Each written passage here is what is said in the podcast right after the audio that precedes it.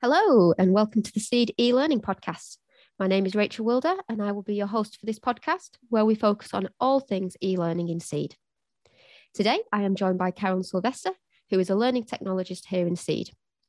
Karen did an M A in Educational Technology here at the University of Manchester, and her dissertation was based on gamification, where she, where she concept designed a pronunciation activity. After her M A, she then went to FutureWorks, where she did a three-year professional diploma in games design and development before joining us here.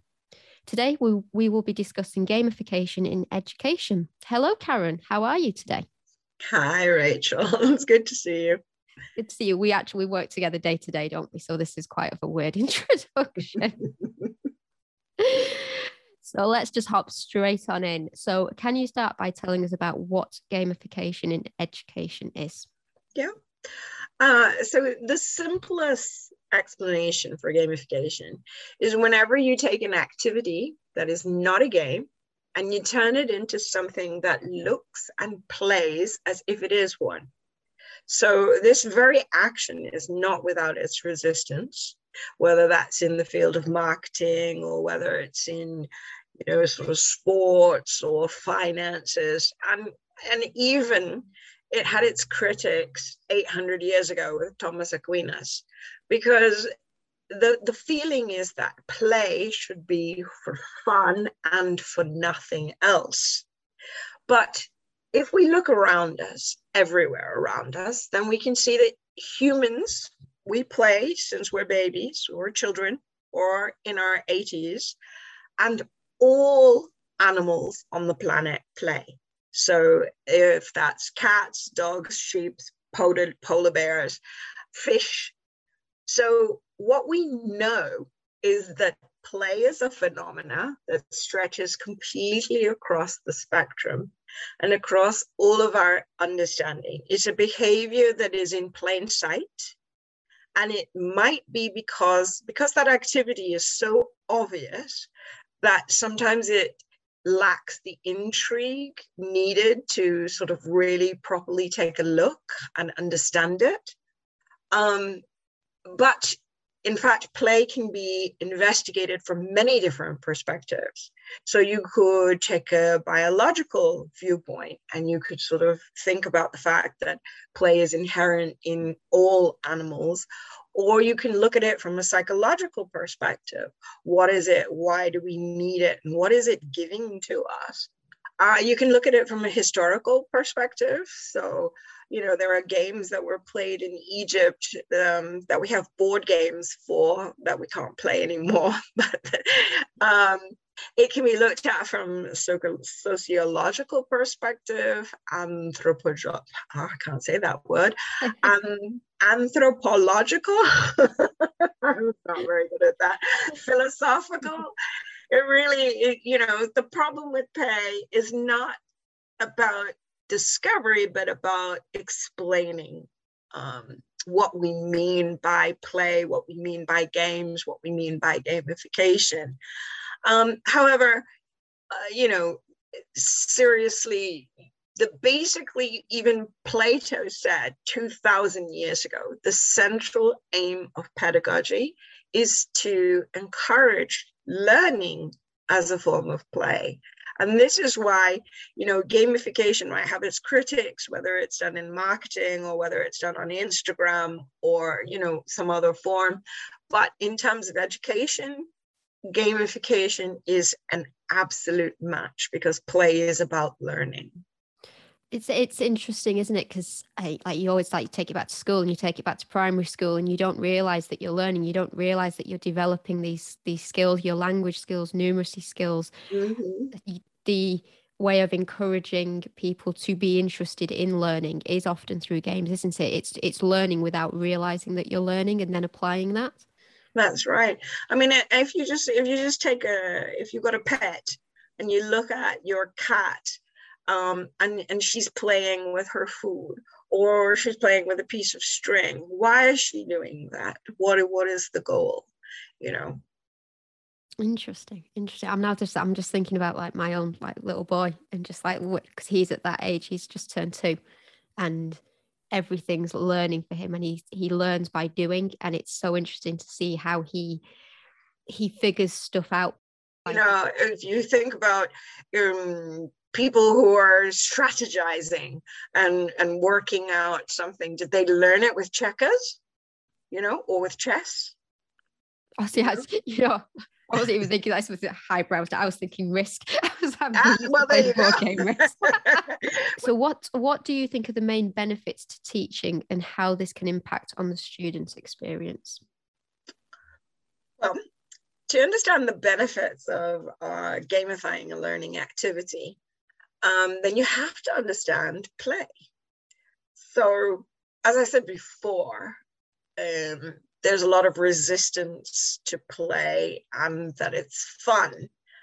Um, however, most people don't really understand what fun is. But if we're talking about fun, then fun itself, like people, the first thing they think of is the most obvious one: laughter, imagination, uh, curiosity, being relaxed, no penalties, no outcomes, right? And that's the that's the one that most people's brains go to when they think about fun.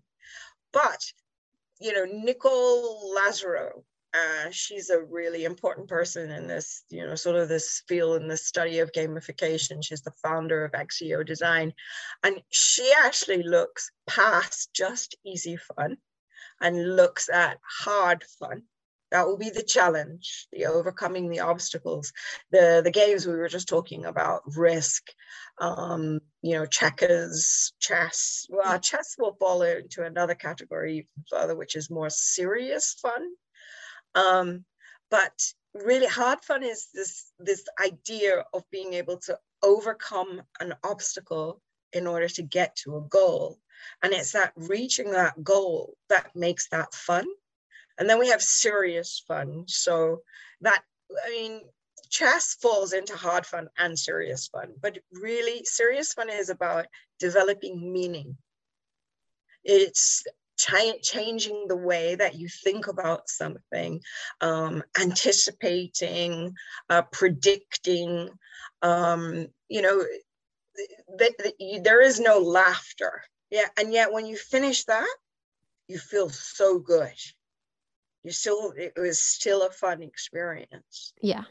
Um, and then, of course, the most important element, in going back to your, your question about the student experience, is the people fun. So if you're working on a quiz, um, and you're working on that by yourself, that isn't, that isn't fun. But if you have a group of people working on a quiz together, just think about a pub quiz, right? And it no longer becomes how important it is to be yourself, be the most intelligent person in the room, but rather how, how your team work together to be the most, you know, intelligent team, or the one with all the right answers. So yeah, so gamification isn't just about the about these these fun elements, um, it, it, but also the actions that we want these players to take. It's really actually about how you make the learning experience memorable, how you make it sticky. So if if we're thinking about our students, when if we're, we're, we're thinking about the learning, right? And so if we think learning, we want competence, right? Yeah. We want them to gain the mastery over something. We want our students to be, um, to be able to take actions from the, for themselves, right? That it's a voluntary process that they're doing. And so that's why gamification is perfect for education. Because if you're, if you're going back to what I was saying about this, you know, sort of giving the students opportunity to develop competence, well, that can be part of the game, that they have to master some steps. it's it's not, it kind of takes it from that level of, all right, you can do the basics, you can just regurgitate the information that we're giving you, but you've not, it's not actually in your head. It's not, you all you're be all you're doing is memory recall.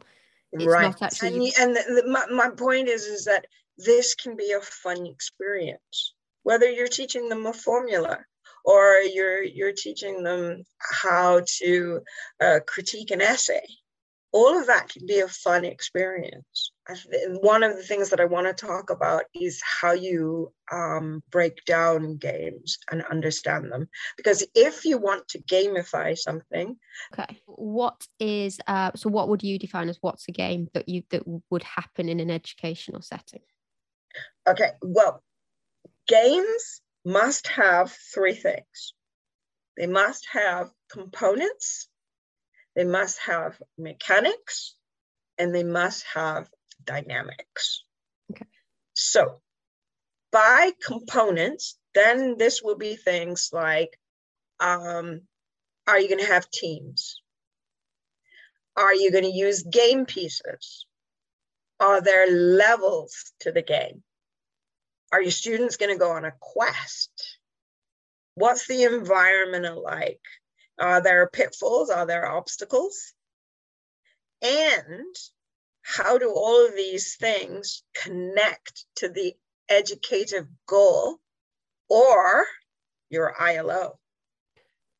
So what, whatever it is, those, those pieces, you have to work out how those things are going to form the game pieces, if you like. If, again, thinking about Monopoly, right? So if I look at Monopoly, I've got my money, I've got my plastic houses, I have my little token pieces to move around. But if you're thinking about a game like Twister, Twister, and the components are your human body and a sheet on the floor with colors on it. Yeah. Right? So when you're ter- thinking about how you're going to create an educational gamified experience, so then, so that's the sort of thing. So you take whatever it is that you're teaching. So like, let's say I'm teaching economics and I have a formula that I want. Then all those pieces of the formula, how am I going to get it so that that formula can be constructed? And then, of course, there is the um, the dirty word in gamification, um, P B L, the points, the badges, and the leaderboards. Okay. Now, those are considered dirty words in gamification because it's pointsification rather than a gamification, right? Because everybody just goes, oh, I'll give points. But the problem with just saying, okay, I'm just going to give points, is that it can lead to the students feeling bad. You're going to feel absolutely terrible if you don't do well. So points need to be thought through. Does that go to knowing what the student's motivation is going to be as well too? and and and how far apart are those scores going to be, you know? So if you're using points, because points can be used beautifully, right? They're motivational if they're used correctly, right? But if, you know, if the difference between people is going to be small, then you're much less likely to have people walking away going, I hate my score, therefore I hate this formula. So yeah, you have to be thinking through it, and mu- and much more thinking about um, the mechanics. So as I said, so a game has components, mechanics, and dynamics. And by mechanics, I mean those rules. I mean the objectives that need to be reached, the challenges, and the win states. So win states don't need to rely on points. They can do, but can you have the win state be actually constructing that economics formula? Are they able to actually get to what your I L O wanted to achieve? You know, so by the end of this, blah, blah, blah, I will have achieved this. So can you get it to be the same? Yeah. Um, And and and this is actually where where the fun is. So finally, then you have your dynamics. Okay, so dynamics are bigger picture. They are the environment. They are the narrative. And this is actually where a lot of gamification falls short and where you wind up developing things that are really unpalatable. Um, so there's something called serious games, okay, where um, people, I, I don't mean things like chess. I mean things where people have taken a very serious subject like poverty in Africa and developed a game. And it's very, very depressing to play. And there's no win state. And there's no real story. And then it's and then it's boring and it's horrible. And so this is one of the, the key things is that if you're going to gamify something, you want to make sure that there is a progression. You want to make sure that there is um, that the students have some choices. Um, they feel like they're able to develop. Um, and also you want to make sure that the students are touched on an emotional level, which is really like, ooh, you know, I, I know that after this podcast, people are going to go, what? But, but the stickiness in learning is often about the emotional attachment. You've covered quite a lot there. Yeah. Very, there's, a, there's a lot of components. Um, and the way that I kind of, I kind of came into this thinking that this was very easy to kind of slot into all academic disciplines. But after learning just how many different components there are, it doesn't, it's now feels more like this is something that can be, is more humanities based rather than I just, I can't, I can't form an emotional attachment to a formula is what I'm trying to say. It can be to anything, really. it, it, it's just that, it's really just about the win state.